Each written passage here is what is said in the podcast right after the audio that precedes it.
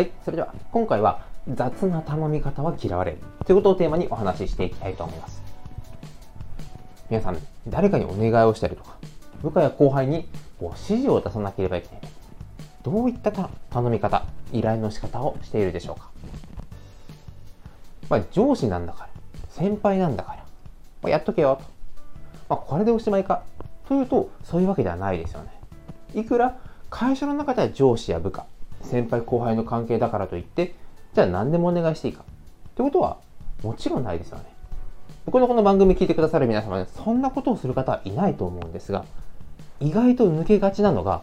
自分はできていたから、あ、まあ、あの、まあ、とりあえずやっといて。というふうに、とりあえずやらせてみる。とか、まあそこは普通に考えたらできるよね。普通に考えたら。でもどうでしょう？普通って何だろう？ということは、まあ、以前ですね、まあ、この番組でもお話しさせていただきましたし、とりあえずやってみて。とりあえずって何から？というふうに、今ね、ちょっとこう、言葉に熱が入ってしまったのは、僕はもうずっとこうやって言われ続けてたからです。できない。ということで、こう、先輩に相談しに行って、いや、もうそれぐらい普通にできるでしょ。とか、え、これどうすればいいですか？まあ、とりあえずやってみて。やったら、やって分かんなかったら聞くから。ということで、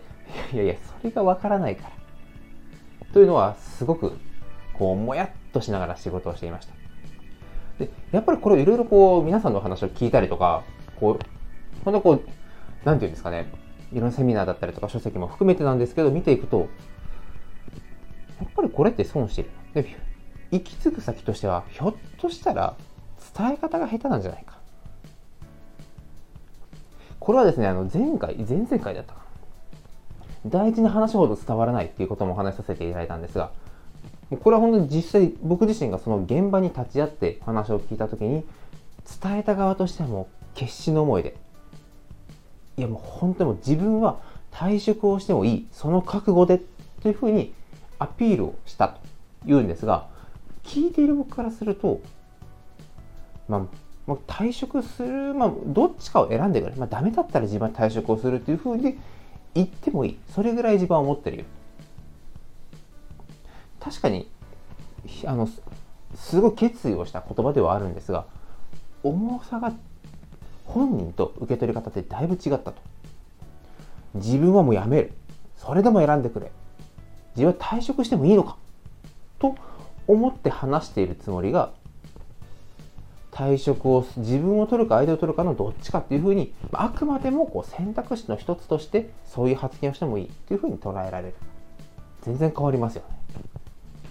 同じように頼む時も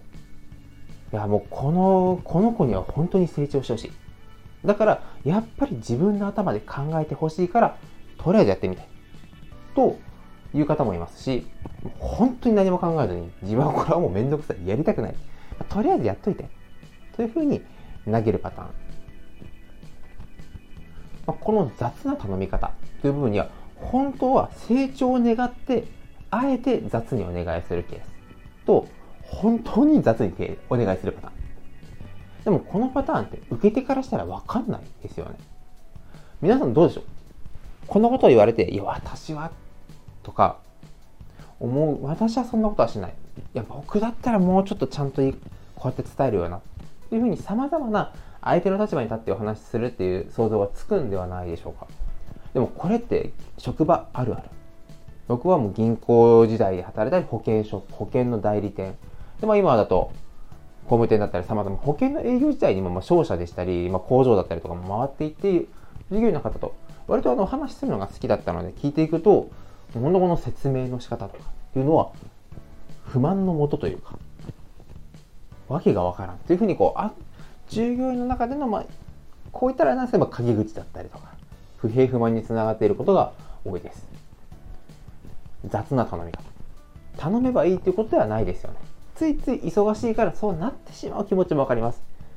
でもそれがあなたが職場で嫌われてしまう原因になるかもしれません。もちろん表立ってやめてくださいっていうことはほとんどないです。なぜなら雑な頼み方をするっていうのは割と上司だったりとか先輩が部下や後輩にすることが多いからです。会社の中で、いやもう、部長そんな言い方したって分かんないじゃないですか。とか、いやもうそんな言われ方しても分かんないからもう無理です。という現場って見たことないですよね。僕はあの見たことないですし、まあ、これが言えたら、まあ、個人でやってたりとか、ご自身であの社長になってるかもしれないんですけど、なかなか難しいいうことも多いので、この頼み方っていうのは、どちらかというと、上司や先輩が気づいて直していかないと、職場の雰囲気とかほうれん草、おひたしは改善されていかないと思うので、このテーマにしていました。